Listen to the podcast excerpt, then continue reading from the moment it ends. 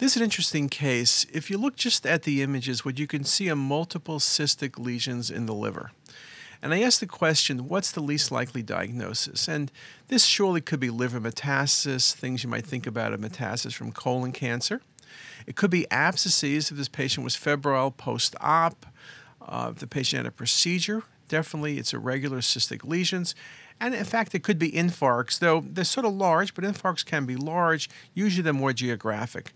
The one thing this is surely not are simple cysts. They're irregular, there's perfusion changes nearby. This ended up, at the end of the day, being multiple hepatic abscesses, but it could have been metastatic disease from a tumor that's necrotic, such as colon cancer.